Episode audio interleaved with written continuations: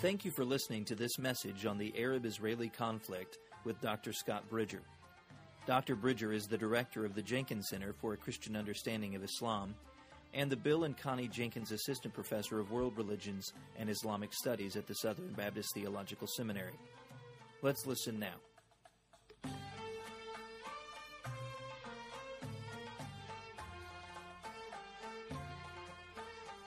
What I want to do tonight is uh, talk through some, some of the complexities of the Arab Israeli conflict.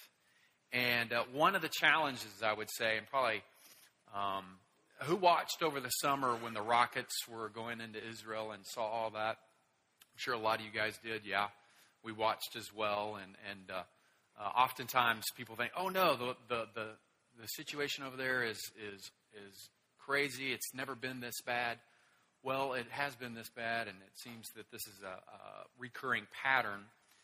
Um, and oftentimes there's an interest when we see events like this past summer with the war that broke out.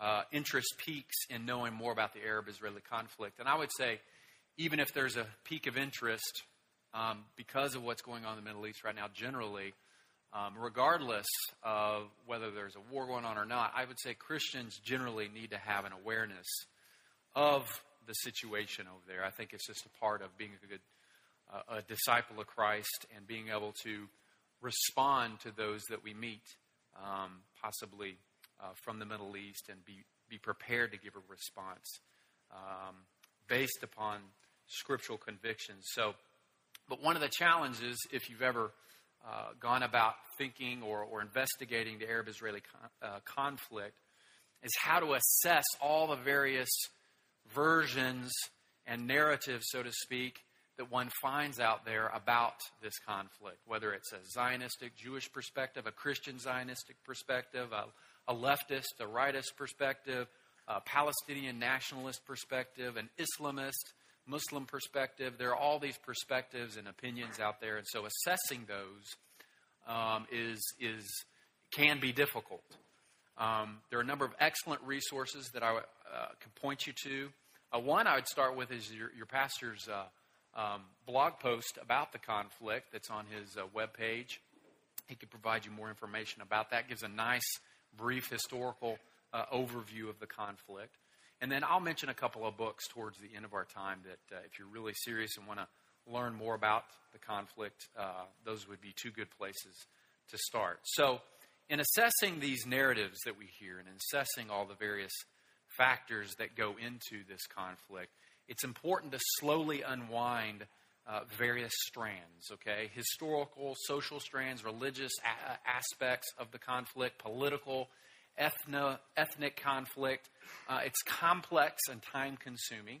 And obviously, we can't un- take time tonight and unwind all of that, but I would say it is essential for anyone who wants to know and arrive at a fair assessment of what's going on and more importantly, arrive at a, a theological position that is consistent with uh, a biblical worldview, that is consistent with uh, biblical values, consistent with what we as evangelical Christians should believe and hold to. And so that necessitates an awareness of, number one, what God is doing in the world. God is on mission. Uh, God is on mission and has been on mission uh, since the very foundations of the earth to claim a people for himself from every tribe, tongue, people, and nation. No one is excluded. Uh, people that are having ethnic conflict are not excluded from this, and his work continues even in the midst of ethnic conflict. And so we must be aware uh, of what he is doing and then be able to respond uh, out of that biblical worldview when we uh, find ourselves in the middle of conflict or find ourselves uh, dialoguing and conversing with people maybe who've experienced conflict of this sort. Um, uh, the gospel is comprehensive in its scope and what it uh, uh, discusses and touches upon, and so we we must be comprehensive in in our approach to things. So my approach tonight, um, in the brief time that we have together, is going to be uh, personal and theological. I want to talk personally, just so you know where I've come from a little bit about my background, my family's uh, experiences in the Middle East, and then address some of the theological um, assumptions, common uh, beliefs that people have about this conflict. And uh, then uh, towards the end of our time, we'll, we'll uh, set aside some time for some Q&A uh, together. So um, uh, I'll be, begin with a brief testimony of my experiences. I was converted at the age of 18 in high school. And really within two years of my conversion, I sensed a call to overseas ministry, specifically to the Middle East. Uh, I sensed that God was calling me to share the gospel intelligibly and clearly with Middle Easterners. Uh, and it was generally Middle Easterners at the beginning of that. And then God narrowed it down specifically to Arabs, uh, Arab Muslims, and Jewish people as well. Um, I uh, immediately began in my college uh, years uh, preparing myself for a life devoted to ministry among Jews, Arabs, learning their languages, cultures, worldviews, how to communicate the gospel uh, to them. So this all happened within two years of my conversion uh, to Christ. And so in college, I started studying modern Hebrew. Um, I was amazed at how God orchestrated events in my life to bring Israeli Jews and Palestinian Arabs into my pathway so that I could befriend them, so that I could build relationships with them, and so that I could share the gospel with them. And it seemed that he always brought an Israeli and a Palestinian at the same time into, not necessarily at the same time, but generally uh, in, at the same uh, span of time into my life. So I always had Israeli friends and I always had Palestinian friends. And uh, it was very clear that God's purpose in that was so that I could share the message of life that is found in the gospel. I worked at the International House uh, at the University of Tennessee, where I went to uh, school and uh, met many people, um, many Muslim peoples from across uh, the Muslim world, from Turkey, Pakistan, Indonesia, and other places, as well as uh, Israelis and, and, others. In 95, 1995, I received a scholarship to go and spend time in the Middle East studying uh, the conflict. And so I spent a summer studying language, studying the conflict, doing research, interviewing people about it eventually returned to go to seminary at Southeastern Seminary and uh, knew that God wanted me to be involved in ongoing ministry and outreach to Middle Easterners. And so that culminated in um, my working at an Arabic church um, for, and that's really where my ministry side uh, took off in terms of preparation uh, to eventually return to the Middle East. I, I lived with my pastor's family, an Egyptian family, for a year. I lived with, had a Palestinian roommate during that time as well. Uh, and that was all here in the United States during my time at seminary. Um, and uh, was, of course, a youth worker at the Arabic church there. In the late 90s, I returned for a year, lived in the city of Jericho, studied more Arabic and Palestinian culture. Um, it was during that time, um, uh, the times that I was overseas, that I began to uh, see the, the devastation that the conflict uh, brought uh, to the people that were involved in it. Uh, I didn't mention this, but in 95, when I decided to, to, to return to the States and, and, go to seminary, I left my uh, language study program a week early. And when I got back to the States and uh, uh, was preparing to go to seminary, the bus line that I took to study at the Hebrew University, study Hebrew, was bombed, the very bus line at the very time that I would have taken it. And though I wasn't there at the time when that happened, that woke, that, uh, woke me up to the conflict and woke me up to, to what was going on. When I, w- when I lived in Jericho, I had my car stoned during a period of time when uh, Clinton, uh, President Clinton, ordered airstrikes on Iraq. Um, there were reactions to me just uh, because I was an American.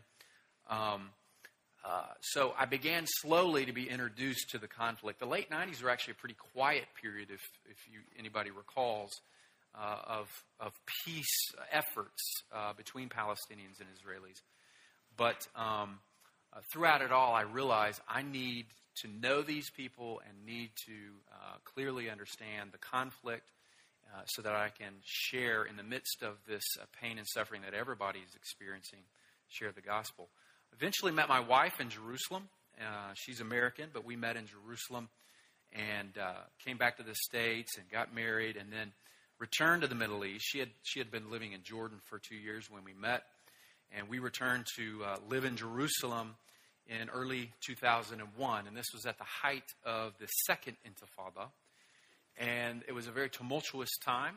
Uh, uh, frequently, we uh, would see or be near uh, cafes when they would be bombed, and then we were studying Arabic and Palestinian areas, and we would witness the bombing of Palestinian cities, um, tanks rolling in, curfews being imposed upon Palestinian cities, demonstrations. Um, 9 11, we experienced 9 11 while living in Jerusalem and in a Palestinian area and uh, were invited to celebrate the destruction of the falling of the Twin Towers uh, with our Palestinian neighbors.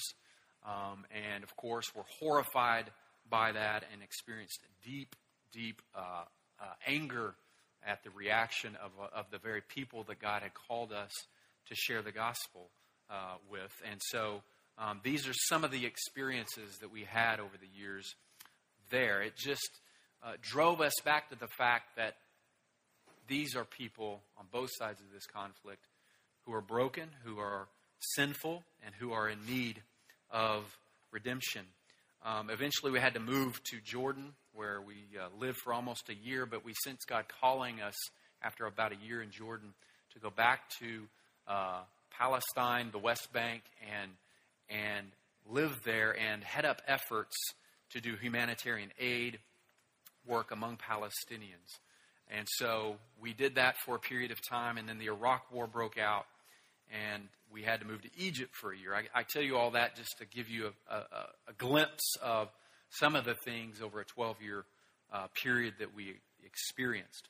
In late 2004, uh, excuse me, late 2003, we moved back to Israel and spent uh, the last about eight years living in Haifa, up in the northern part of Israel, living on Mount Carmel until we returned in 2011. My third son is mildly autistic, and so we had to return and to the States to get him the care that he needs and could not return to the Middle East. They just don't have uh, the care that he needs. And so while living in Haifa, we experienced uh, the, the Hezbollah rocket attacks. Um, all that, uh, you might think, wow, boy, they just went through wars and had bad times there. There were lots of happy times that we experienced over there. I just want to highlight some of the, the, the tough times just to let you know that this is not just a conflict that's over there. We experienced it personally, and I think that gives us as, as Christians a unique perspective on this. And um, as I mentioned, some of our happy times, we met my, met my wife there. Uh, three of our children were born in Haifa while we were living there. Uh, we also had one of the highlights was uh, the experience of worshiping with a group of Messianic Jews that um, in a Messianic congregation that brought Arabs and Jews together, and we saw firsthand how faith in Messiah Jesus can break down the walls of hatred between Jews and Arabs. And there are many congregations like that in Israel today. And uh, they need our prayers, they need our support. We were involved in that, and praise God for it. Um, so, um, we want to get into to the lecture and talk more about the conflict and some of the uh, some of the history briefly, and then move uh, into some theological discussion of some theological assumptions that we have when we think about this that I think generally Christians have, and address those. Before I do that briefly, I want to lay my cards on the table and say I am pro Israeli and pro Palestinian. I think that's the position that Christians need to take.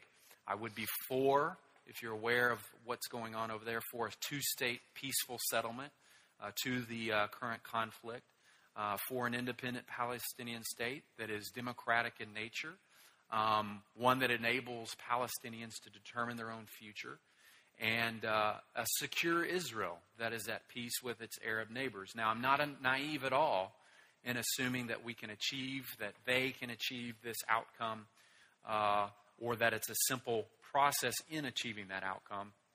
I'm fully aware of what uh, is involved on both sides.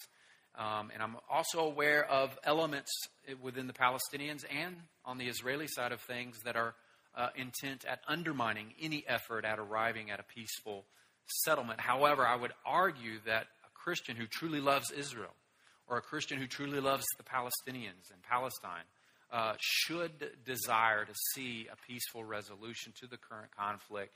And I, I would, I would argue that that really is a two state solution. Um, both peoples are lost and without Messiah, and both people peoples need our prayers and need our uh, guidance as they move towards, uh, need our, um, I would say, voice to be involved as they move towards uh, peace. So let's uh, talk briefly, uh, real brief. Hopefully, you can see that from kind of far back. Um, this is a modern, uh, brief, modern overview, overview of modern events, we should say. Um, the Ottoman Empire controlled this area around the Mediterranean Sea from 1516 to 1917. Uh, the Ottomans, if you recall, world history, sided with the Germans in World War I. They lost. The European powers, this is a brief overview, obviously, came in and divided this empire into nation states. Okay, and the formation of these nation states um, is really what we think of when we look at the, a map of the modern Middle East today, we see Egypt, we see Jordan, we see Iraq, we see Lebanon, uh, we see all these different nation states, and really that stems from the period just right after um, the breakup of the Ottoman Empire. And it is also the result of Western intervention into this region, and it's important to keep that in mind. Now, in the late 1800s and early 1900s, Jewish groups, particularly in, in Russia and the beyond the, what was called the Pale of Settlement, Eastern Europe, uh, and even to a certain extent in Western Europe, um, were experiencing persecution and began. Uh, there began to be talk uh, uh in Zionist circles uh, of a homeland for uh, the resettlement or the reconstitution of a Jewish state. Now, the Zionist movement, in its very foundations, was not a religious movement; it was a secular movement. Most of those that the First Zionist Congress and, and, and uh, most of those involved in the whole Zionist movement at the beginning were secularists and were looking for secular resolutions to the persecution of the Jewish people. Well, at their urging, many Jewish groups began to immigrate to Palestine uh, in this late 1800s and early 1900s. This led to conflict, inevitably, with the uh, indigenous Arab populations. It's a myth that this was empty land and that there was nobody living there. There had always been uh, Arab and really Jewish populations throughout the land um, uh, throughout uh, the centuries. And so uh, it's a myth that this was a land without a people. And, uh, um, and so there tensions arose, there were revolts throughout the, the 20s and 30s. This led to the British seeking um, assistance from other world powers uh, seeking um, uh, uh, uh, proposals for compromise, working with Arab leaders. There were partition plans of various sorts, two by the League of Nations, for instance. Uh, all this culminated, nobody could come to an agreement. The early partition plans, the many Jewish groups accepted, the Arabs rejected. Um, there's, there's blame really to go around for everybody in this. Um, all this culminates in 48 with the uh, independence of Israel. Israel uh, declares their independence and uh, declares that they are a state, um, which results in really the fleeing, uh, fleeing and forced uh, expulsion of many Arabs from their homes. Some fled uh, by their own choice. Others were forced, and Israelis will tell you this. This is, was the case. Some were forced out. Uh, many fled on their own when Israel was formed. nonetheless, there actually remained about 150,000 Arabs in what is now known as Israel. They became Israeli citizens. There are about 1.5 million Israeli Arab citizens, Palestinian Arab citizens of Israel, uh, even today. There were other skirmishes in the 1950s, uh, but major skirmishes, major wars we can point to 67 war um, when uh, Egypt uh, and Israel in particular um, fought Jordan was involved, Syria was involved. This is when the 67 war, Israel took what is known as the West Bank in Gaza. They took the West Bank from Jordan, they took Gaza from the Egyptians, and they took the Golan Heights up in the north from uh, the Syrians. And so um, uh, Israel captures really the heartland of what is known as Eretz Israel, or the land of Israel, meaning the West Bank, with big cities like biblical Shechem or Nablus. The Arabs call it Nablus. Uh, Israelis call it uh, Shechem, Shechem in the Bible. Um, Jericho, uh, East Jerusalem, the the uh, wall, the Temple Mount, parts of Jerusalem, all the way down to Hebron. Hebron uh, was uh, recovered by them, or they would call recovered, taken by them. All that occurs in in 1967. In 73, there's another war, uh, more wars, Lebanon War 1 in 82, uh, the Intifada, the Palestinian uprising or sh- desire to shake off the Israeli occupation, really begins in earnest in 87. Up to that time, many Palestinians um, had benefited economically from Israel's uh, control of their areas, though they did not have political independence, they, they benefited economically. Well, eventually they wanted uh, to exert political independence, and Israel uh, uh, tried to quell those revolts with violence. And so that uh, period is called the, the Intifada 1. The a second Intifada breaks out in late 2000 uh, and then early 2001 when we, my wife and I, were living there. And we had the Lebanon War in 2006 another war in Gaza, 2008, complete Israeli withdrawal at that time from Gaza. Gaza, under the leadership of uh, Ariel Sharon and others, made a very bold uh, um, decision, much like their decision to return the Sinai after they had captured that in previous wars. Uh, they decided to completely pull out, remove the settlements, Jewish settlements from Gaza in 2008. That spilled into 2009, of course. Then 2014, we have the most recent war. So um, I began by talking about how there are recurring uh, uh, um, uh, conflict. This is a conflict that every three, four, five years you see these outbreaks of violence, and so it is in need of resolution. And uh, and I think that we as Christians need to support the uh, resolution of this conflict. One of the things that I want to get across to you uh, tonight in our, in our time is that it's very complex. The conflict is complex. Part of that complexity stems from the complexity of Israel itself. If we're just looking at Israel, not thinking about the West Bank or, or, or Gaza, this is some of the diversity that you have in Israel. There's Jewish diversity. Most Israelis are very secular in orientation. They're called chilonim, they're secular. Uh, many of them are atheists. Many of them dabble in New Age uh, philosophies and, and uh, new religious movements. Uh, some of them dabble in Buddhism and uh, Hinduism. Um, among the secular Israelis, okay, there are some that are more Zionistic, more nationalistic. Zionism is just Jewish national, nationalism, it's a version of Jewish nationalism. nationalism. Um, so there are secular Zionists who would say Israel is our land. We want to uh, we want to control all of it. Um, and then there are non-Zionist uh, secularists who say, yeah, we're for a secure Israel, but we want peace with the Palestinians. Uh, there are spectrums and variations in between. Then you have religious uh, uh, Jews. Um, you have observant uh, in a general sense. Maybe they'll celebrate a few of the holidays. Uh, maybe they'll they won't work on on Shabbat on Saturdays. You have or- Orthodox and variations of Orthodoxy in Judaism, from ultra Orthodox to what it's called modern Orthodox. You have traditionalists who are for uh, excluding uh, themselves, uh, living in small exclusive areas and, and keeping everybody else out, like you have in Mea Shearim and parts of Jerusalem and other areas. Um, and even among the, the religious, you have Zionists who are religious Jews, and you have religious Jews who are non Zionists. Some of the non religious Jews excuse me, some of the religious Jews who are non Zionists, okay, they're religious, they believe in Judaism, but they're non Zionists. They go so far as to support the destruction of the modern political state of Israel.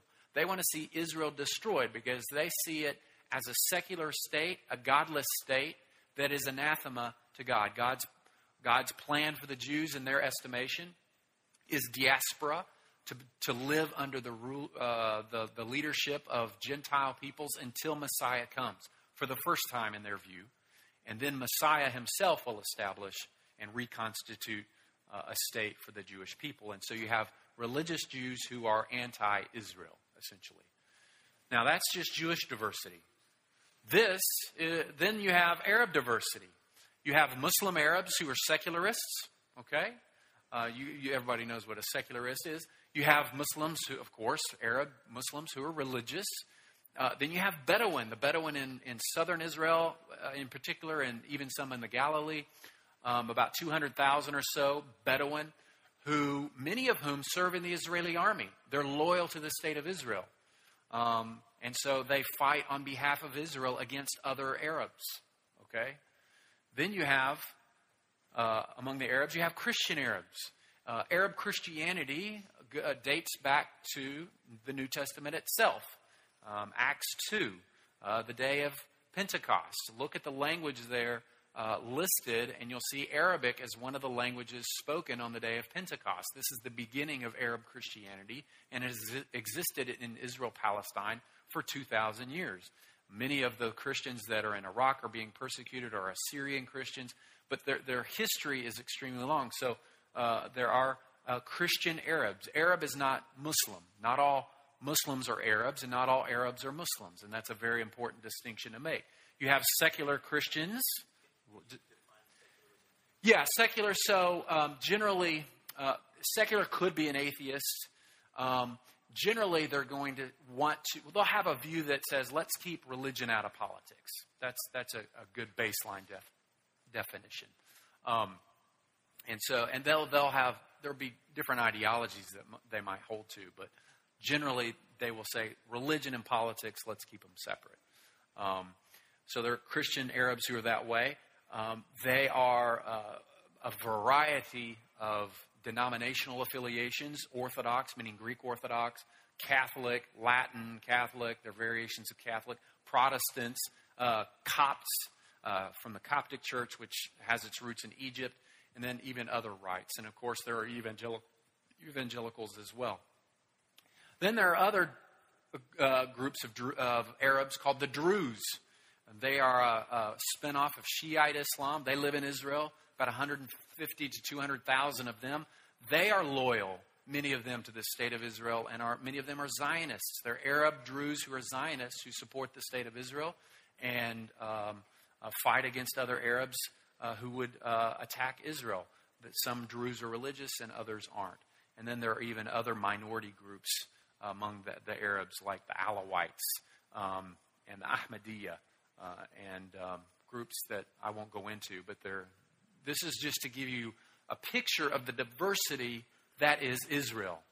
It's not Jew, Arab, good guys, bad guys. Okay? That needs to go away. It's extremely diverse, it's extremely complex, uh, and so this should be, always be kept in mind when talking about this conflict the diversity, religious, ethnic, linguistic, and then ideological diversity that you find among the various groups uh, living in the land today let's move on to uh, some common theological assumptions. And this is kind of the nitty gritty of what we want to talk about tonight. Some believe, the first one, um, that Genesis uh, 12, 1 through 3, refers to the modern country of Israel and or the Jewish people. What's Genesis 1 through 12 uh, say? Well, that is where you have the call of Abraham. If you want to look at it, you can. Um, I'll, I'll, put a lot of verses up there. We'll look at a few of them tonight. We won't have time to look at all of them, but, but this one's extremely important. Uh, it says, and I'm reading from the ESV Now the Lord said to Abram, Go from your country into your kindred and, and your kindred and your father's house to the land I will show you, and I will make of you a great nation, and I will bless you and make your name great, so that you will be a blessing. I will bless those who bless you, and him who dishonors you I will curse and in you all the families of the earth will be blessed. In you all the families of the earth will be blessed. There are some Christians who read these verses and will say things like uh, uh, that um, God told Abraham that all anti Semites, and this is a quote, um, are under his curse. In other words, this verse says that anybody who is an anti Semite is uh, cursed. And Jesus declared this is a continuation of this quote that they will come, those who believe this or are anti Semitic will come under the judgment of God and the judgment of the nations. Now, I'm not an anti Semite. I'm not uh, saying that uh, somebody can support anti Semitism. Obviously, they can't from a biblical stance. But is that what this verse is talking about? That's, I think, the question we need to pose. And is this in any way a reference, this verse, is, does it have anything to do with the modern political state of Israel?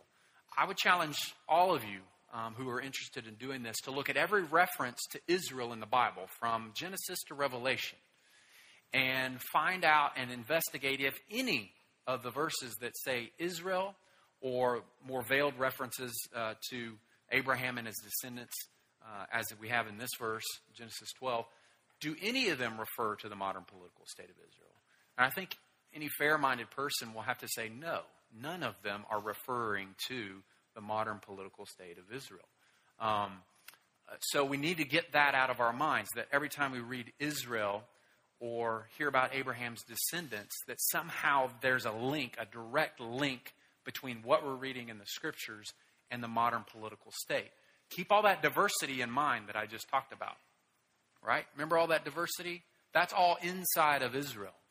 And so, uh, uh, uh, what is that referring to? If somebody wants to argue that um, you, this, these verses um, are the basis of um, blessing, receiving blessing, or being cursed, and that's tied somehow to our treatment of the, the nation of Israel, uh, I find that very, very difficult to substantiate from these verses. The fact is that these verses that we have here in Genesis 12, 1 through 3, uh, are the culmination, really, of uh, uh, a particular point in redemptive history.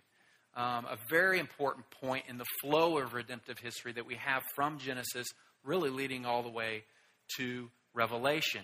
Genesis 12:3 uh, is uh, refers back to, and you can investigate this. It's an echoing of what God was doing in uh, the beginning after the fall. So in the beginning, God, of course, creates everything. He's, he declares it good. He uh, tells humanity to that they are blessed, that they are to go, fill the earth, multiply. We, of course, this is a nutshell. We, in a nutshell, we rebel. We listen and choose to listen to the voice of Satan. Uh, we think that we know better and can decide better uh, God's uh, uh, our plan for our lives than God's, and so we revolt. And this results, of course, in the destruction of the created order. Sin is introduced in the created order, reaps havoc on everything. But in the midst of this, God pronounces um, the gospel in a nutshell, so to speak.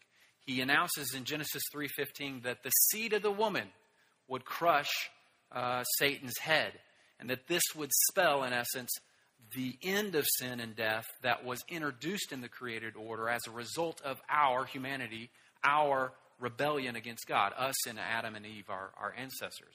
Um, so God announces this good news to them. After, fast forwarding a little bit, after the events of the flood, um, God tells us once again to fill the earth, uh, to multiply. We rebel once again by staying uh, in one place, building an idolatrous uh, tower to God, thinking that we uh, are something and have a name of, for ourselves, and can make a name for ourselves, and God once again uh, punishes us. In at this point, God scatters us, con- confuses our language, and sets in motion his plan to undo all that has just occurred. And so, uh, really, you see God in Genesis 1 through 11 dealing with humanity in a, in a, at a universal level. Um, of course, you have Adam and Eve, but then God is dealing with humanity at this universal level. Then it kind of focuses in on one particular individual, particular, particular individual. That's Abraham or Abram and his and his descendants, and God begins to unfold this plan of redemption through Abraham and his seed. Now, this idea of seed is introduced, of course, in Genesis 3 5, as we talked about. Um, Abraham in Genesis 12 is identified as the one who's chosen on behalf of all. All were condemned, all were punished, all were universally um, under the judgment of God. And in the midst of that judgment, God chooses one to not to be the locus of blessing, not to be the focus of blessing, but to be a conduit of blessing to all families of the earth. That's what it says in Genesis 12:3. Not to be the locus of blessing, not to be the focus of blessing, although he participated in the blessings, but to be the conduit through which blessing would come. This, this is the plan. These, this uh, promise of blessing is mentioned in 12.3 that we read. 18.18, it's mentioned five times. 22.18, so you can look them up later. I'll just put them up here. 26.4 and 28.14. What's interesting is you look at these, there's explicit mention in these three. And this is the promise, again, this promise to, that Abraham, his descendants would, through, his, through Abraham, through his descendants, would bring blessing to all the families of the earth. These three, there's an explicit mention of Abraham's seed, the same seed, singular, that is mentioned way back, of course, in Genesis 3.15. And so this is you cannot understand these verses or rip them out of the context of this plan of redemption that God is unfolding from Genesis that stretches all the way to our day and beyond to the events that will unfold uh, in Revelation. So, if we fast forward a little bit and get to Galatians 3, Paul says explicitly that it is not seed plural, but seed singular, i.e., Jesus, that is the focus and locus of God's blessings. Those who are in Jesus, those who are in Christ by faith, um, those are the ones that are blessed. Faith in Christ is how one appropriates the blessings of the Abrahamic covenant in the here and now. That's the bottom line of what we need to arrive at when it comes to this particular verse and how it relates to this conflict.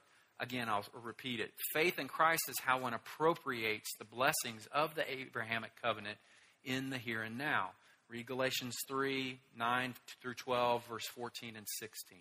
And I would say faith has always been uh, the uh, requirement for enjoying the promises and blessings of God's covenants. God gives promises, but enjoyment of those promises, participation in those blessings, has always been uh, rooted in faith, based upon faith. Israel's history demonstrates this. Faithfulness results in blessing, a lack of faithfulness results in judgment. So it's problematic. Those who would interpret these verses as somehow referring to um, our treatment of Israel, modern political Israel, that is, it's problematic to interpret, interpret any of the Old Testament covenants or what's going on there uh, with Israel and, and, and, and those events apart from what God has accomplished in Christ in the new covenant. We should never view, uh, hear me on this, never view the state of Israel as the locus of blessings and cursings, and that these somehow are conveyed, conveyed to other nations based upon our treatment of that one nation. I think that's a very dangerous idea. Um, this is a position reserved for Christ. How we treat Christ, how we respond to Christ. Are we going to accept him? We are blessed. If we do not, we are cursed. Christ is the seed. Christ is the one that we bless and are blessed, and if we cursed, curse, we are cursed. So exalting Israel or the Jewish people in the way that some would advocate, I would say, is actually a curse to the political state of Israel, and it's a it's it's we are implying somehow that they can be or are in right standing with God outside of Christ. That is to curse somebody. If we imply that anybody is in right standing a nation or an individual even uh, uh, in right standing somehow uh, outside of what God has done in Christ, I think we are uh, actually cursing that person and causing great harm uh, to them. So, a second assumption, and I'll give you time at the end to ask uh, questions about all this, because I'm sure many of you have some questions that you'd like to pose. Some believe that Ishmael and his descendants, the Arabs, are spiritually cursed. Spiritually cursed. Is Ishmael spiritually cursed? Is this an idea that can be supported uh, from the scriptures. I would say any serious study of the Bible uh, would demonstrate that there's not any evidence for that in the whole of the Old Testament. Um, Genesis 17:20. Okay, Genesis 17:20. You can look there later when you have time. I think demonstrates, proves that God intends to bless Ishmael. Um, it's true that Ishmael, okay, was not uh, uh, the seed in whom the gracious uh, God would uh, implement his covenant. He's not that particular seed. Isaac is, is that seed, and then the uh, Isaac, of course, eventually leading to Jesus, is that seed. Um, so Ishmael is not that seed. However, uh, Ishmael's obedience to circumcision put him under the spiritual blessings promised to Abraham, and we see that in the account there in Genesis 17. Even though he's excluded from the covenant uh, uh, with Abraham, he and his descendants were to live under God's blessings and enjoy God's blessings. And this is um, seen very clearly in the account with Ishmael. And so uh, there's an assumption, I think, that the election of Isaac, and a scholar, one scholar put it this way, that the election of Isaac to administrate God's kingdom purposes in history, okay, what God was doing with the line of Isaac, alienates Ishmael from God's spiritual and material care, and that's that's false. Um, this is a common misconception that many Christians have today, and I think um, we implicitly, maybe even explicitly, extend that to Arabs, and then impose that or project this on the conflict that is going on between Jews and Arabs today. Let me state clearly, and you can do your research. This conflict is a modern conflict. It's not the result of some tension between Isaac and Ishmael or even Jacob and Esau going way back. The scriptures just do not bear that out. We don't see this ongoing fighting and tension uh, throughout biblical history and even into post biblical history. Uh, it is a modern uh, conflict. Um, and it is the result, I think, uh, in many ways, um, the result of a crisis in interpretation of history and theology. And I would say that we as Christians should not perpetuate this crisis by an improper interpretation and application of Scripture uh, in this regard. So we should think biblically, think theologically, and think through uh, our assumptions, whether implicit or explicit, on points like this. A third uh, assumption is that 1948 was a fulfillment of prophecy. Um, Many will say that we can interpret events in Israel's present day affairs as somehow being connected to future prophetic events, beginning with 1948. Um, now, we don't have time to unpack this argument. It's a pretty, uh, pretty lengthy and detailed argument. But I would just challenge those who want to, uh, who might hold to this view, and ask them whether 1948 and, and uh, the events surrounding the establishment of the modern political state of Israel meet the same standards in terms of fulfillment of prophecy as the birth of Messiah or his triumphal entry into Jerusalem, his crucifixion, his resurrection, all of which we have clear prophetic teaching about and fulfillment of in the scriptures. Is 1948, does it meet the same standard as those? And I think you'll find that it doesn't and should not be considered a fulfillment of prophecy. Was God sovereign Overall, the returning of Jews to land, definitely. Don't, don't think that uh, I do not believe in the sovereignty of God in this whole uh, conflict. I do. Um, but, and did the Jews need a homeland? I would argue even yes on that point. But did this necessitate a conflict between Arab, Palestinian Arabs, who, and, and did it necessitate them losing their homeland? I don't think that it had to. And I think in the end, this was a, a great misfortune that can be rectified even today uh, by the establishment of an independent Palestinian state. Um, those are three common theological assumptions. This fourth one we want to uh, go just a little bit more into uh, before we have some Q and A here. Some believe that Israel has a divine right to the land. So let's let's unpack that one just a little bit here. Can anybody claim a divine right to the land today? So, if we believe that the promise of land to Abraham's physical descendants is active and valid today, okay, can they act upon that? Can, can uh, the Jewish people um, act upon this uh, promise? Um, this presumes two things at least. Um, one, it presumes that we can know who Abraham's physical descendants are. Can we know exactly who his physical descendants are? And then say, okay, those guys with this particular DNA pattern then can lay claim to uh, these promises and act upon them today. Well, what is that DNA pattern? What does it look like? If anybody's familiar with Judaism, you will know that it is an ongoing and, and will continue to be an ongoing debate of who is a Jew. Jews themselves can't decide who a Jew is. Is it based upon uh, ethnic heritage, the mother's side, um, or the grandfa- grandparent's side? Can somebody be a Jew? Biblically, it's the father's side, by the way, though modern Judaism says it's the mother's side. So uh, there's all kinds of uh, discussion and argument and back and forth. Some will say it's a culture. Um, you just, you know, you celebrate the holidays and, and that's what it means to be Jewish. Some will say, well, it's being a practicing Jew doing what Judaism says. Um, so there are all kinds of disagreements, even among Jews themselves. And so if we're going to say that there's a promise of land that can be acted upon today, okay, in the here and now, I'm not talking about future eschatology, I'm not talking about that. I'm talking about today, then, and then it's tied to ethnicity. How do we go about defining that and then legitimate uh, one person's claim versus another person's uh, claim. Another uh, presumption is that um, the land promise remains valid today. Um, just that uh, some will say, yes, that's uh, Israel can claim, make a divine right, uh, make a divine a claim to the land based upon a divine right, and this presumes that that divine right is valid today.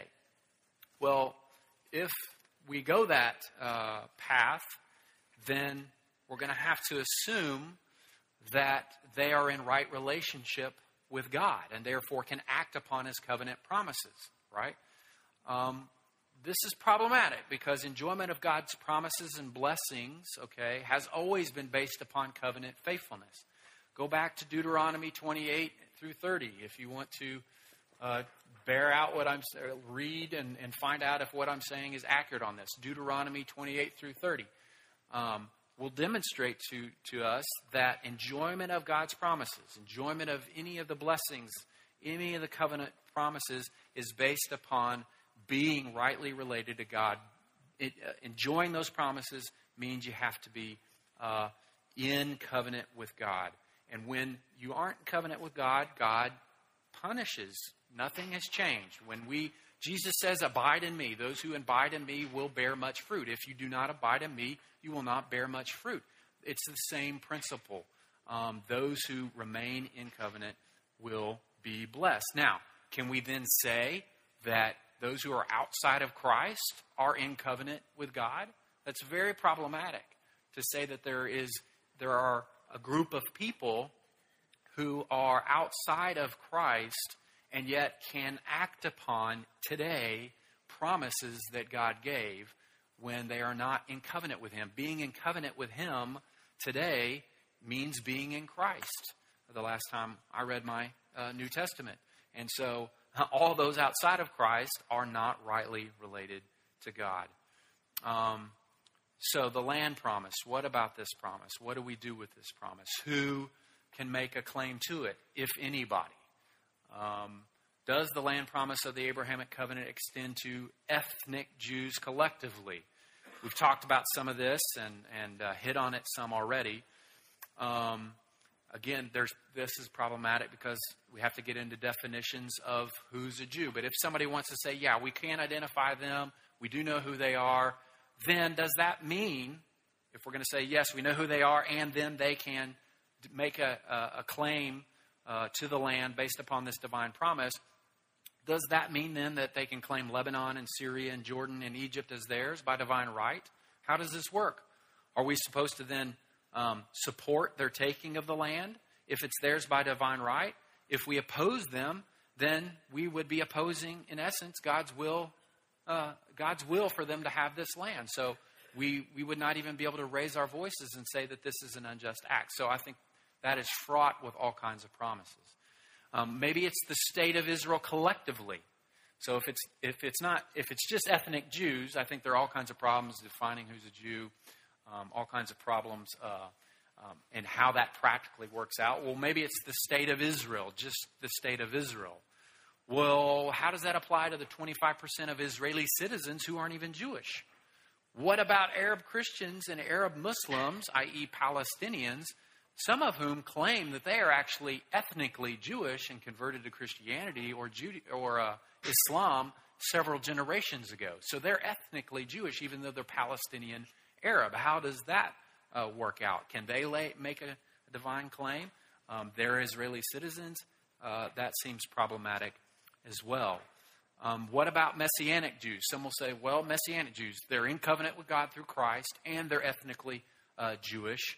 Um, I think that you could maybe make the best case for that, but still, the idea of uh, saying that there's a particular group on on the face of the planet that today, okay, can uh, act upon promises um, uh, to them by divine right and and and do so in a way that deprives others their rights, I think is problematic uh, from a, a, biblical ethical uh, standpoint. Um, what about the uh, options? How are we going to regard the land promise today? One, one way is saying that it was fulfilled historically and has no ongoing validity. Um, those who would uh, hold to this position would say that uh, it was fulfilled during possibly the time of Joshua and his the, the taking of the land, or maybe during the time of David and Solomon and the United Kingdom period.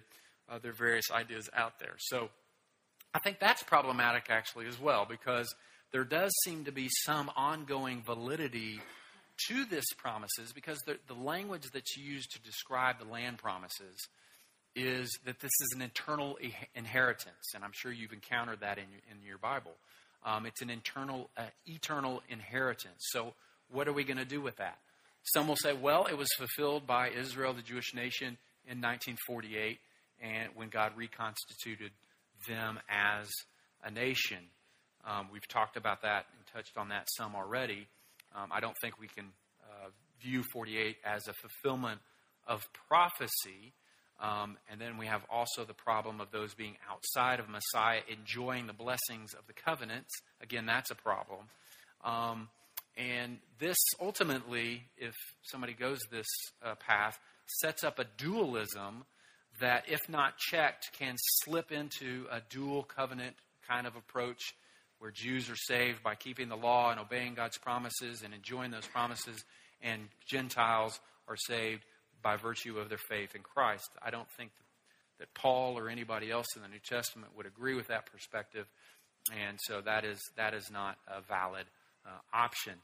The third one is the one that I will hold is that the land promises are there, but they will be fulfilled in the end times when Christ returns to establish his kingdom.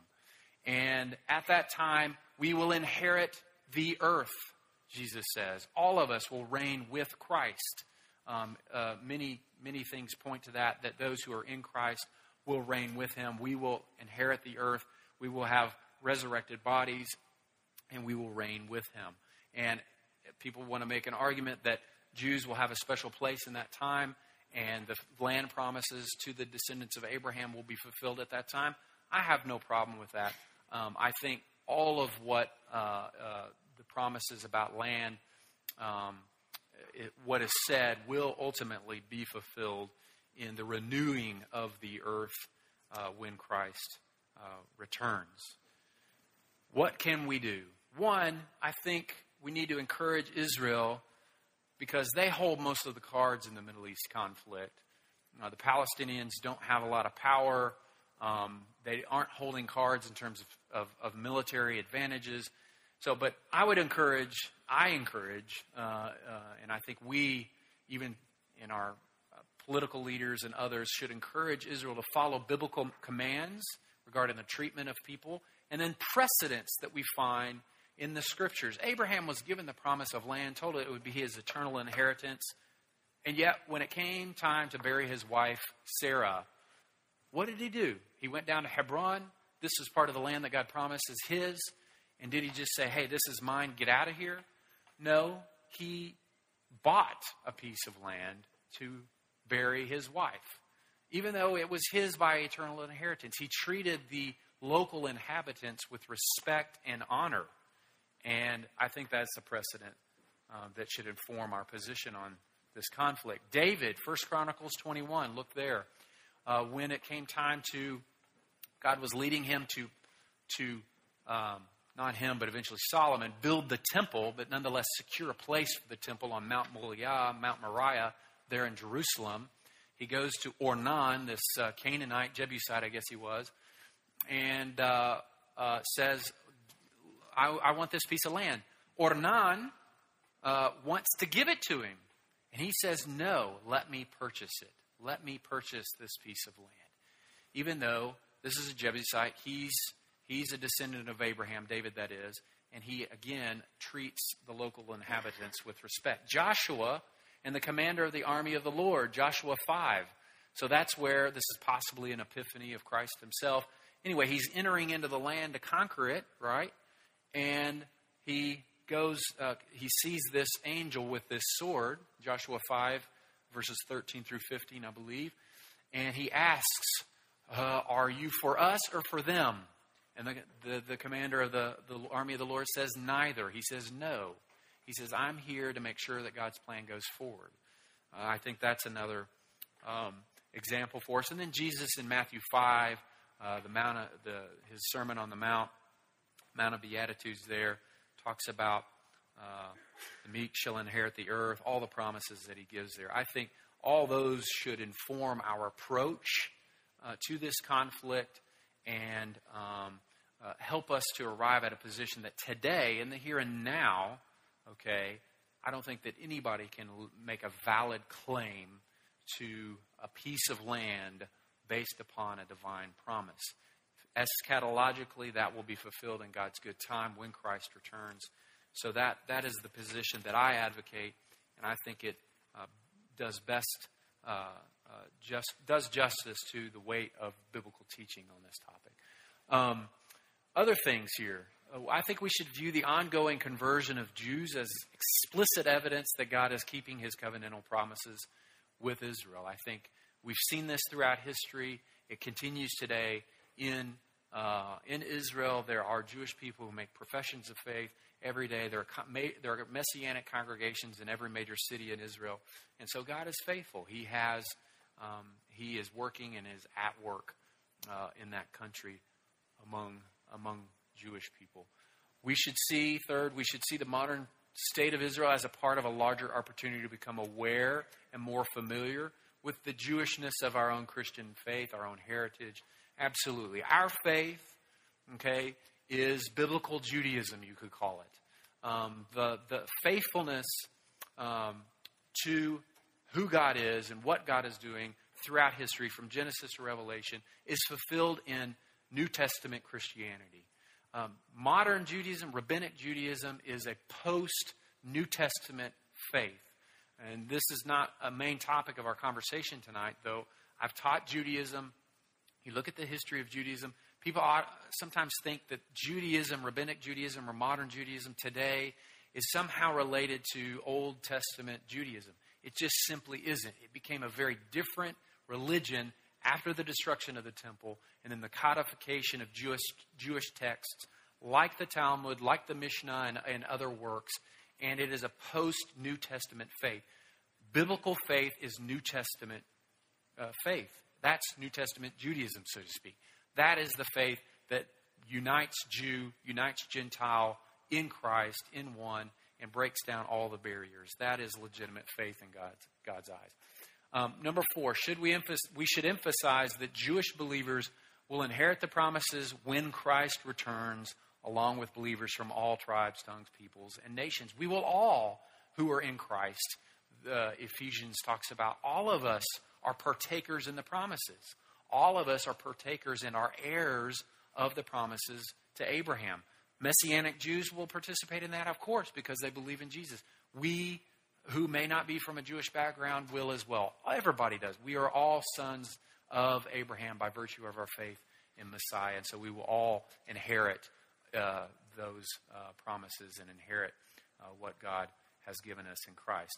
When we pray for the peace of Jerusalem, uh, we need to realize that this includes Arabs as well as Jews. People will pray for the peace of Jerusalem, and they're thinking about praying for the peace of Israel and Jewish people. Well, uh, last time I checked, Jerusalem is inhabited by, oh, half a million uh, Arabs as well. So remember them when you pray for the peace of Jerusalem.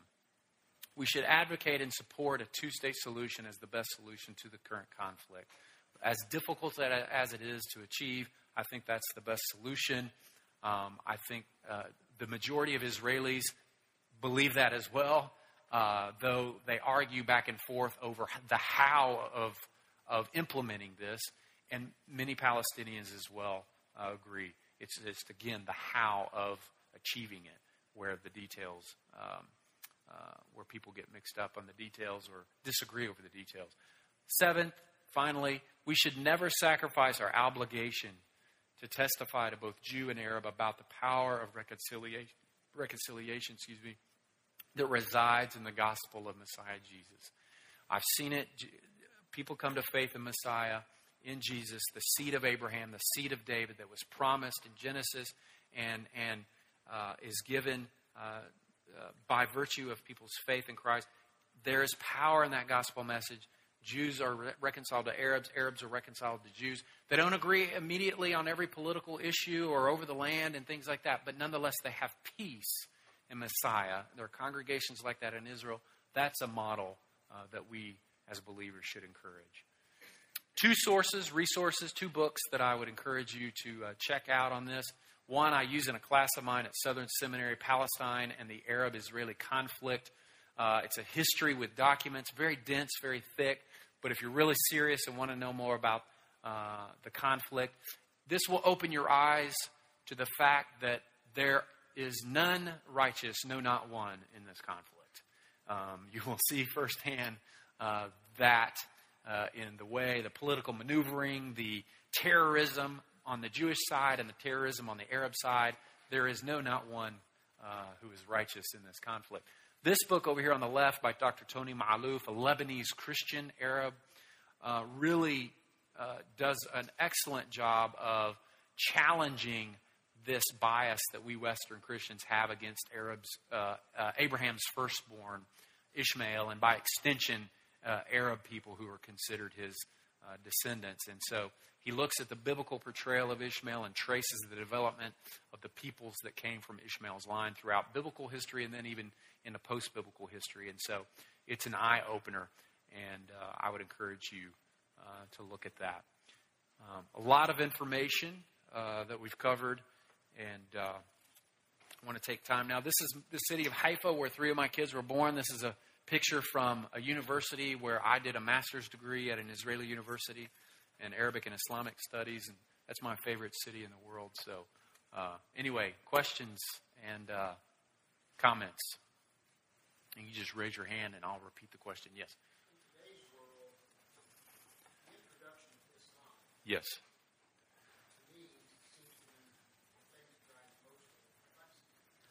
Mm-hmm. Yes. Yes.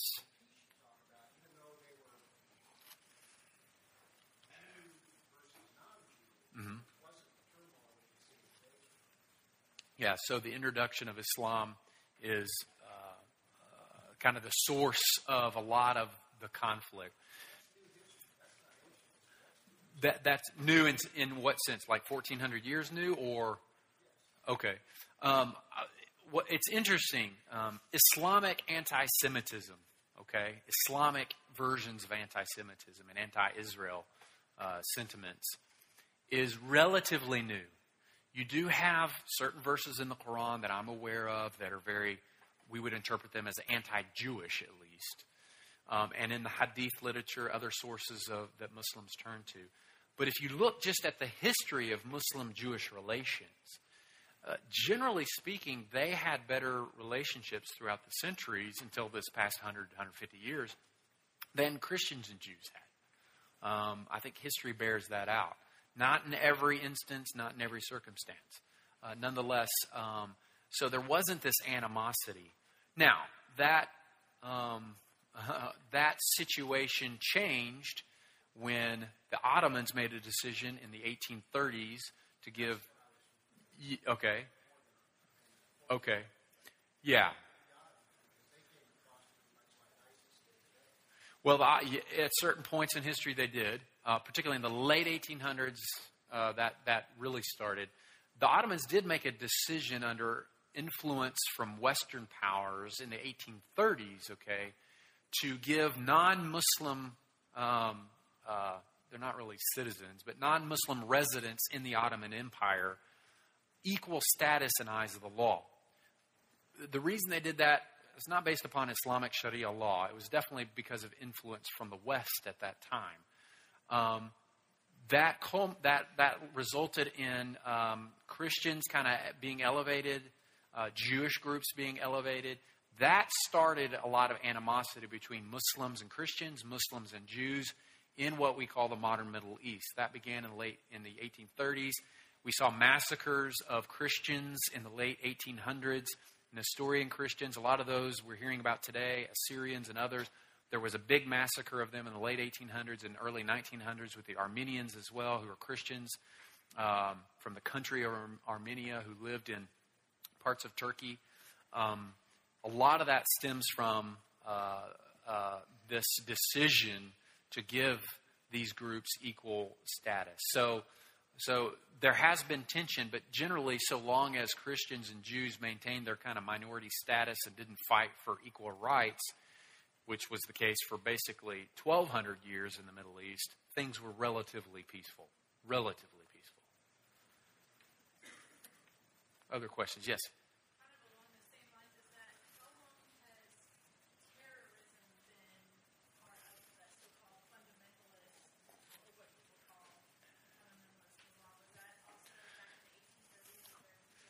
Well, um, that's a complex question. All these are complex questions.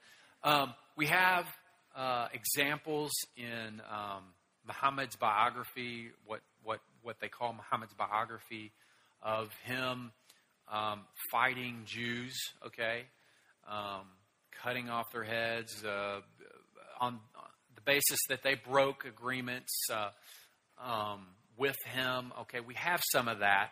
Most of that was not referenced, though. If you look at Muslim works, Muslims writing works about other religions throughout the Middle Ages, um, there isn't a lot of reference of those things as a model that modern uh, that uh, Muslims are to emulate um, when it comes to their treatment of Jews or Christians. Okay, that's a pretty recent thing. Um, nonetheless, those those things are there in the sources, and so so those that are acting upon them have some basis in their sources for doing so. But that's not been the trend throughout most of uh, Islamic history. I'm not trying to defend uh, Islam or, or, or, Muslims, but I just want the facts to be the facts. And so that's just not what we saw for most of, of the history. So it's relatively recent, um, at least the forms of it that we're seeing. There were sporadic outbreaks here and here and there throughout all of history, outbreaks of violence against Jews and Christians and others in, in these areas. So, um, but they were relatively isolated again, and they weren't. They didn't take. They didn't have the ideological kind of uh, underpinnings that they do now, where there's this real campaign of anti-Semitism and anti-Christianism, anti-Christian uh, thought in Islam that you, you we are seeing today other uh, comments. Yes. Yes.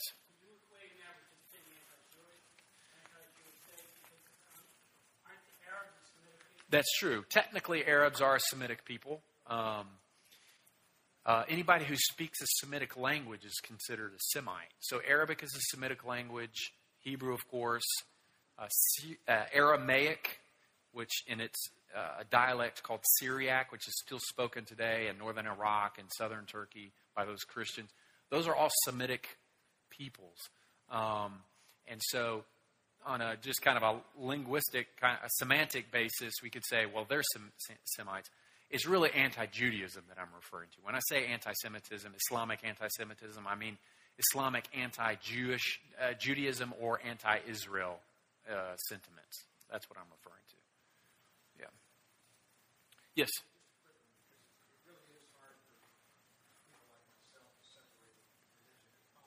Sure.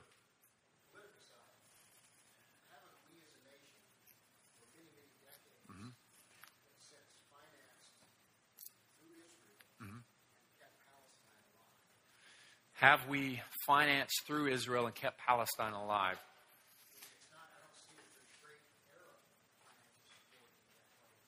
Well, there has been. Uh, the Saudis, Kuwaitis, at various points in history, the Iraqis, the Egyptians uh, did finance. We, our greatest ally in the Middle East until the 1960s was which country? Anybody know? Until the 1960s, our greatest ally in the Middle East was Iran. Yes, that's a fact. Our greatest ally in the Middle East until the 1960s was Iran. And then things started to change, okay? And then, of course, the revolution in the late 70s occurred, and you saw this dramatic shift. So between the 1960s and 70s, there was a dramatic shift, and we felt that our geopolitical interests were better served by aligning with, with Israel. Um, and um, but our geopolitical interests are kind of all over the map. We support the Saudis, we support the Egyptians in cer- certain ways. Um, we have our support of the Palestinians um, has varied. Uh, George Bush, Bush, the first George Bush, was pretty pro peace and advocated reconciliation and worked towards that.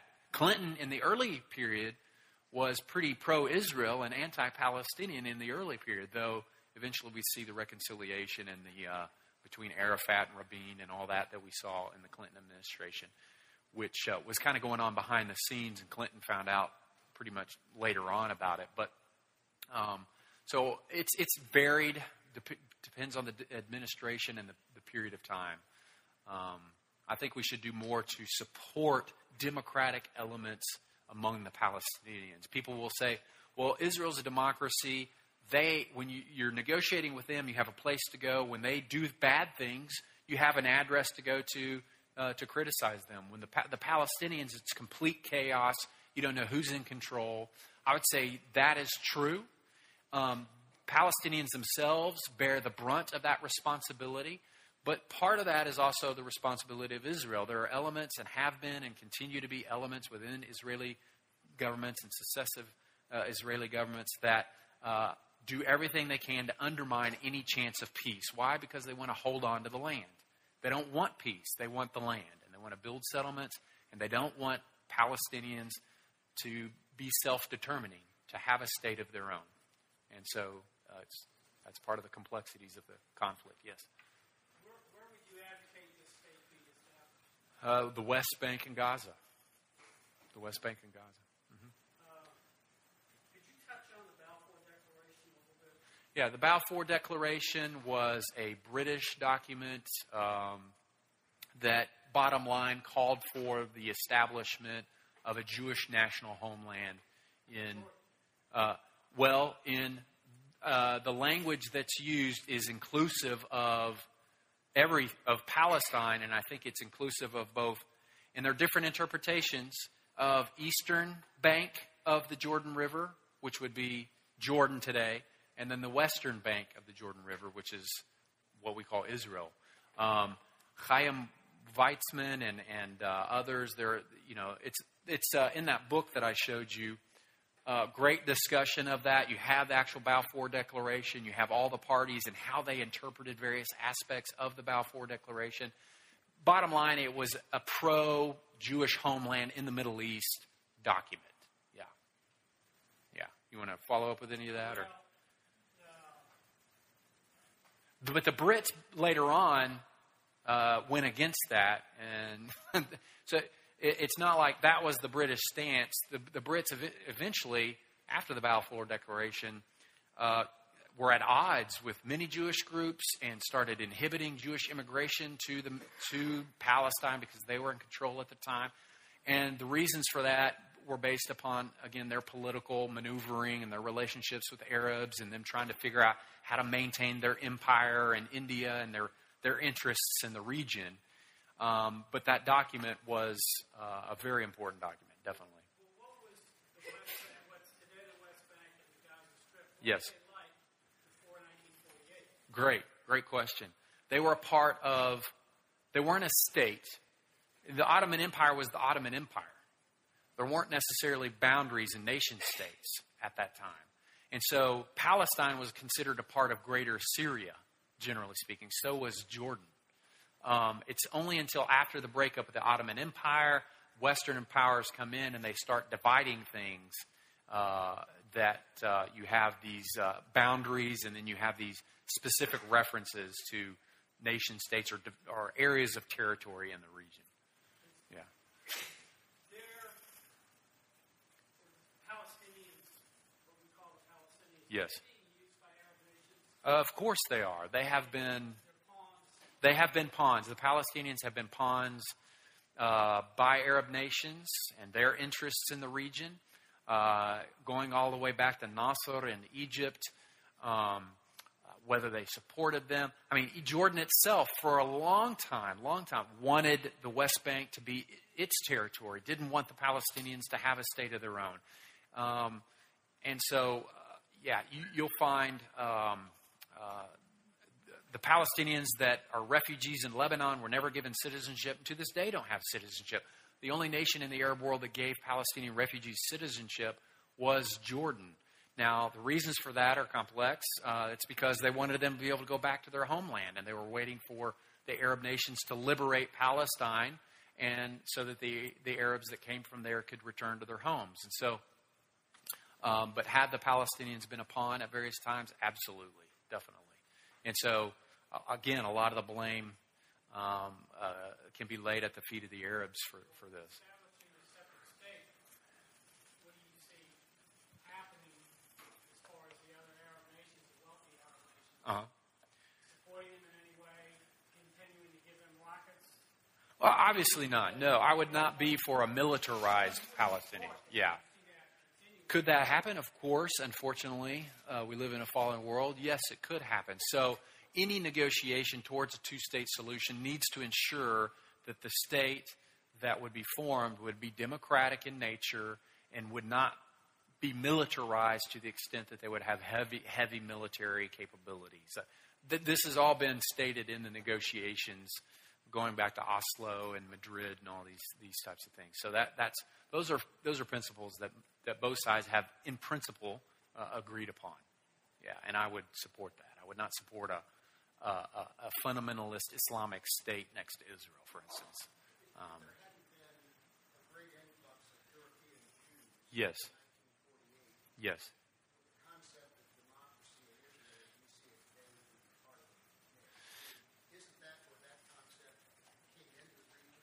Yeah, it was an import from, from outside, primarily by Eastern uh, or, or European Jews, Ashkenazim as they're called. Uh-huh. Uh n-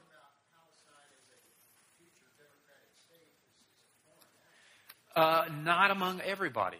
No, definitely not. There are Arab voices, Muslim Arab voices, that call for democracy in forms that are similar to what we enjoy here in the West, in the United States, uh, all across the Middle East.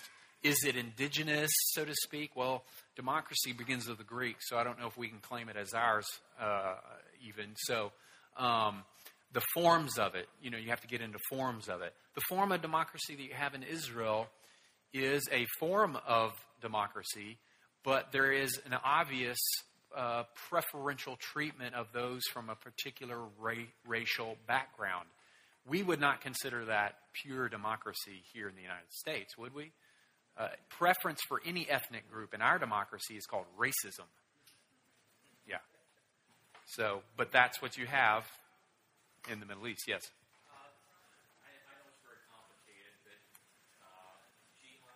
Yes, jihad. Yeah, jihad um, is Islamic um, attempt to impose um, Islamic political power over a non Muslim people. That's a classical kind of definition by the use of force, obviously. Now, you'll hear talk in modern conversations or apologists trying to defend Muslims and say, well, there's this greater jihad and lesser jihad. The lesser jihad is the use of violence to uh, defend Islam, only when uh, uh, somebody is attacking Muslims and Muslim people. Um, and then there's this greater jihad, which is the jihad of the self, the struggle against what we call the sin nature, to be a better person. That definition or that distinction is, does not exist in the Quran, does not exist in the earliest and most authoritative Islamic sources in the Hadith and other things. That's a Sufi or a mystical definition that came around the 11th century uh, and was introduced into Islamic sources at that time.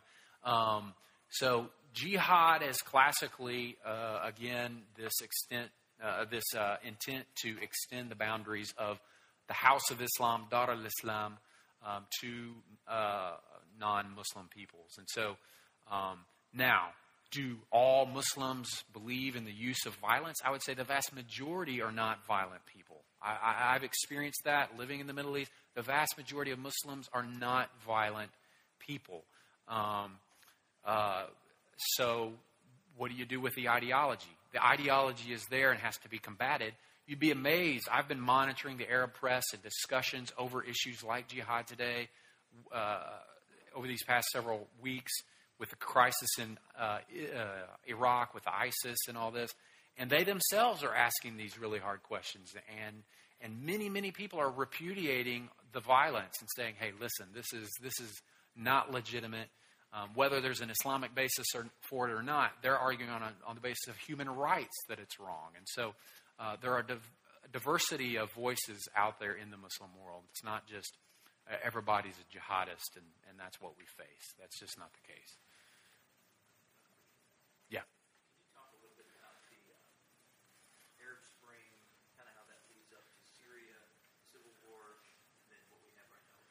Yeah, so Arab Spring uh, and then over to Syria. So the Arab Spring starts uh, in, uh, what was it, 2010, uh, I believe, in Tunisia, and uh, then spreads to Egypt. We see all the, um, the demonstrations in Egypt. The roots of the Arab Spring, okay, were a call for freedoms, for, we could say democracy, but but freedoms that we as Americans would defend, that we would as Americans would understand. Individual uh, rights of freedom of expression, freedom of religion in some cases. That, that was the roots of it. That was, they, many of these uh, people were living under oppressive, secularist regimes, and they wanted uh, to see freedom. They wanted to see economic development. Well, very quickly, in Egypt, the Muslim Brotherhood, who are very well organized, kind of hijacked that particular expression of the Arab Spring. We saw them come to power. We, we eventually saw the Egyptian people rise up, which is a very encouraging sign, by the way, rise up against the Muslim Brotherhood and call for their ouster. And that's what we saw in, this, in 2013. And now Sisi is, is the leader in Egypt. In Syria, there was an Arab Spring calling for more freedom. But it very quickly turned into a sectarian conflict. It's not what you have in Egypt. It's not what you have in Libya. It's not what you have in Tunisia. It is specific to Syria. Syria has been dominated for 30, 40 years, I guess, um, by a small religious sect called the Alawites. Okay? They are, again, there's some in Israel, one village in Israel that has Alawites. They're a spinoff of Shiite Islam. They are, so they're Shiites. You can just call them Shiites to keep it simple. And the majority, though, are Sunnis. And so it's a Sunni Shiite conflict, what is going on. Bashar al Assad is an Alawite. He's the one that's in power. Um, he is generally, you could call him a, a, des, a despot. he's a dictator. Um, but he's a secularist. He treated the Christians, 10% of Syrians are Christian and he treated them very well. So did Saddam Hussein, by the way. Saddam Hussein treated the Christians very well because they were secularists. Unfortunately, we've overturned regimes in the Middle East that tend to treat Christians that used to treat Christians very well, even though they were dictators and sinful men and probably needed to go. But nonetheless, they treated the Christian, the indigenous Christians, uh, quite well. So the conflict in Syria is a sectarian conflict, a Shiite Sunni conflict. And what's very interesting is now something that I thought might happen about three years ago when it broke out is that the West is it, it, they were initially going to support rebel elements in Syria against the Syrian regime, the Alawite Shiite regime.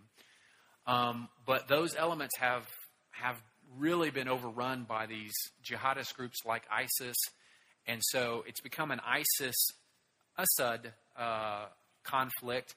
And really, Assad is the good guy in that conflict, believe it or not. Uh, strangely enough, he is the good guy. He is not uh, cutting off people's heads and putting them on stakes. He's a, he's a dictator. He did use chemical weapons against his own people. He's a bad guy. Um, but uh, when it comes to ISIS, he's the lesser of two evils, in my opinion. Yeah. Good questions. Other uh, questions or comments about any of this? Yeah.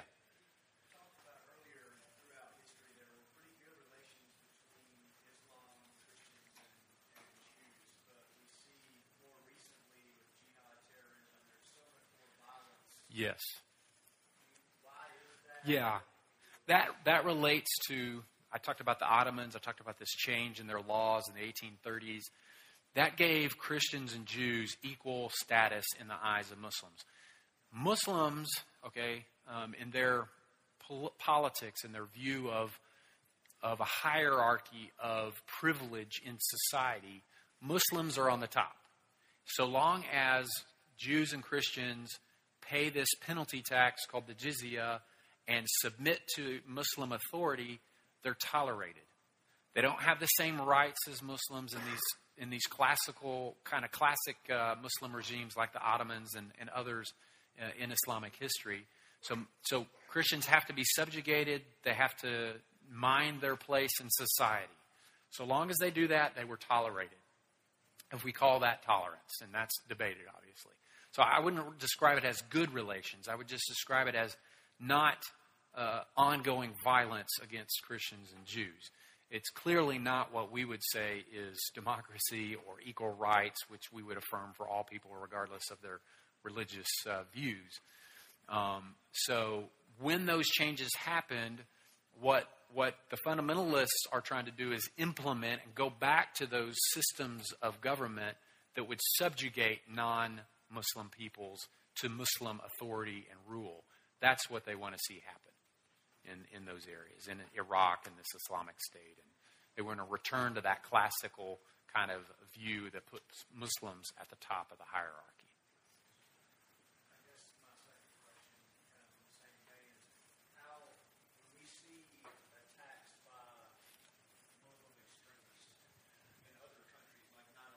Yes.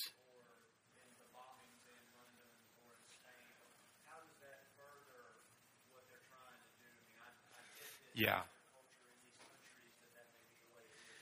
Yeah. The violence that we see shipped out and exported to other places uh, from from Muslim violence, uh, jihadist or Islamist violence. It's very important to understand what we call Islamism. Okay, is a uh, Muslim ideology, an Islamic ideology. Not all Muslims hold to it, but there's a sizable minority out there that does that wants to see the conflation of religion and state, see this barrier between uh, religion and state broken down, and then see Sharia law, Islamic law, implemented in all of society. That's generally speaking a definition of an is- Islamist. There are violent Islamists that we call jihadists, and there are non violent Islamists, okay? That's a distinction. The vi- their ideology is the same on the issue of politics it's the tactics that are used to achieve those ends where there's difference, okay? So the jihadists legitimate, they say violence is legitimate. You can use violence to achieve those political ends. The non violent Islamists are saying, no, we need to use it gradually. We need to have a gradual, we need to build mosques and build Islamic centers and educate people about Islam, talk about Muhammad as this wonderful exemplar and the solution that Islam is the solution for all the moral problems in the West. That's a an Islam, nonviolent Islamist strategy. Um, violence is a tactic, it's not the goal. It's very important to understand. It's simply a tactic in the achievement of a political agenda. Okay? And so we tend to focus on the violence, but this underlying ideology is actually the same even for those who are nonviolent. And so there are litmus tests, this litmus test, uh, the litmus test of, of political ideology, of religion and state, Sharia law. Those are things that we can ask people when they are wanting to dialogue about Islam. Do they hold to those views? If they do, then they're an Islamist. And they simply disagree with their other Islamist brethren on the use of violence as a tactic to achieve, ultimately, the destruction of democracies and the formation of Islamic states in their place. Other questions or comments?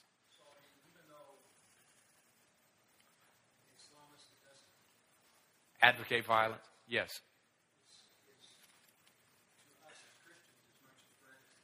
That's exactly right.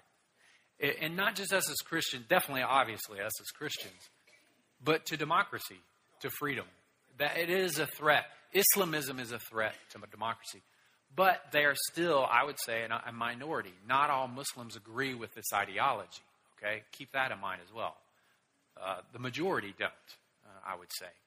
Uh, the ones that, that I've met and experienced and, and, and been involved with, like for 20 years, the majority don't. Some do, definitely, yes.